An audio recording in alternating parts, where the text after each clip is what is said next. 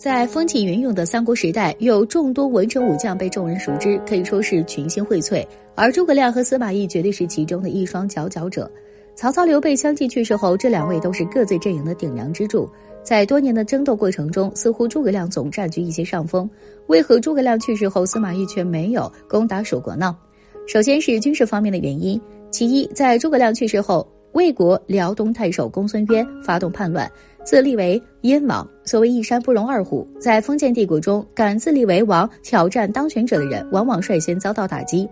虽然公孙渊实力不强，也不能对其姑息纵容、养用为患，所以魏明帝当即派遣司马懿领兵四万前去平叛。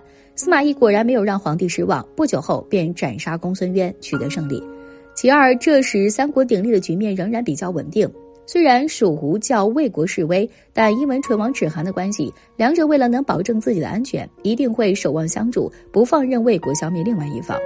因此，一旦司马懿出兵蜀国，魏国的后方就极有可能面临吴国的倾力攻击，遭到不小的损失和风险。而刘禅昏庸，诸葛亮在世时，蜀国都没有压过魏国，更何况诸葛亮去世之后呢？司马懿此时只需要养精蓄锐，以逸待劳，坐等人才凋零的蜀国被刘禅挥空基业，而魏国在自己的帮助下却可以更加强盛，到那时不用多少力气就能攻克蜀国，这样何乐不为呢？政治原因是问题根本，但凡身居大将之位者，都不会像小小将校一样，只考虑如何带兵打仗、攻城略地。身为军方高层，更应明白，所有军事行动都只是政治目的手段。要为政治服务，司马懿不仅是三国出色的军事家，也是一个极为优秀的政治家。不攻打蜀国，自然有更深远的政治方面的考量。最大敌对势力来自内部。曹睿病逝后，司马懿与曹爽开始了多年的明暗交锋。可以说，曹爽就好像燃烧在眉毛上的火苗，蜀吴就像手脚上的一块疮疤。对司马懿来说，曹爽才是此时要优先对付的心腹大患，而政治的博弈。最耗费人的精力和时间，这让他无法去讨伐蜀国。在高平陵政变后，司马懿除掉曹爽，但自己不久后也去世了，也自然无法完成灭蜀大业了。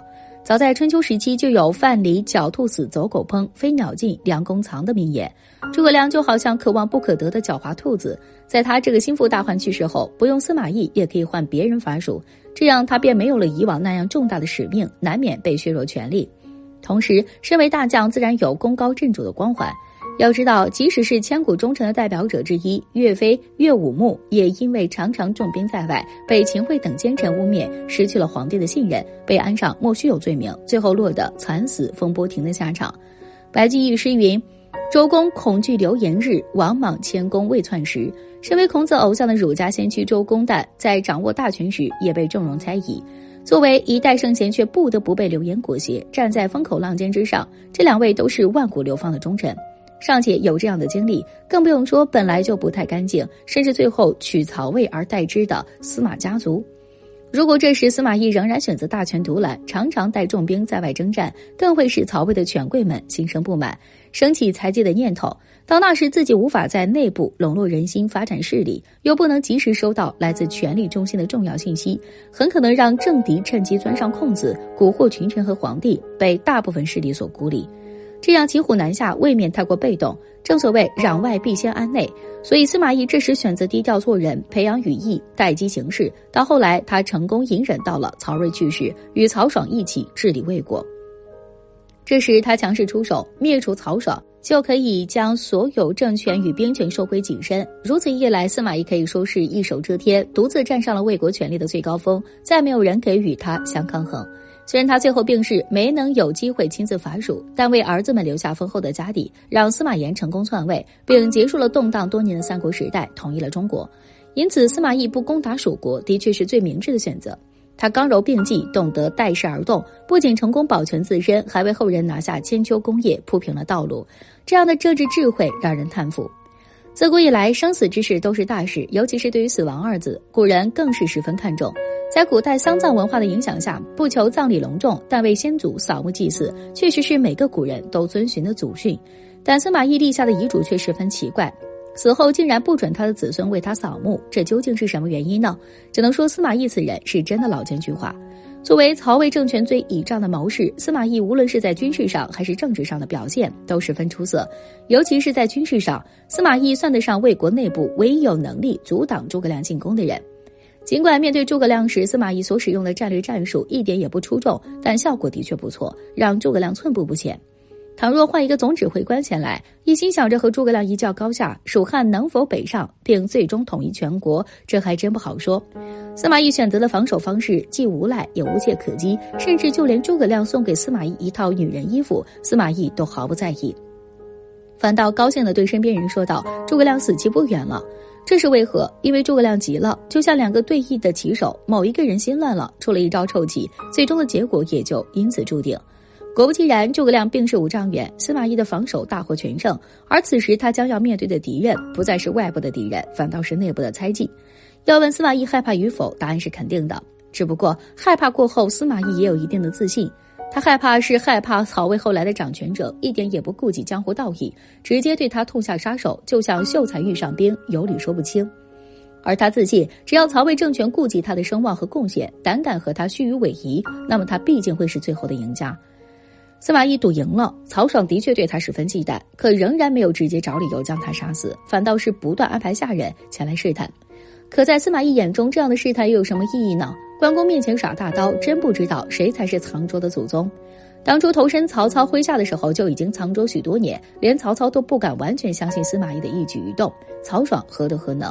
于是曹爽高高兴兴地带着年幼曹芳跑去先帝陵墓祭祀，回来时却发现自己早已被偷家了。那么，司马懿在事业取得成功后，为什么临死不准许子孙后代为他扫墓呢？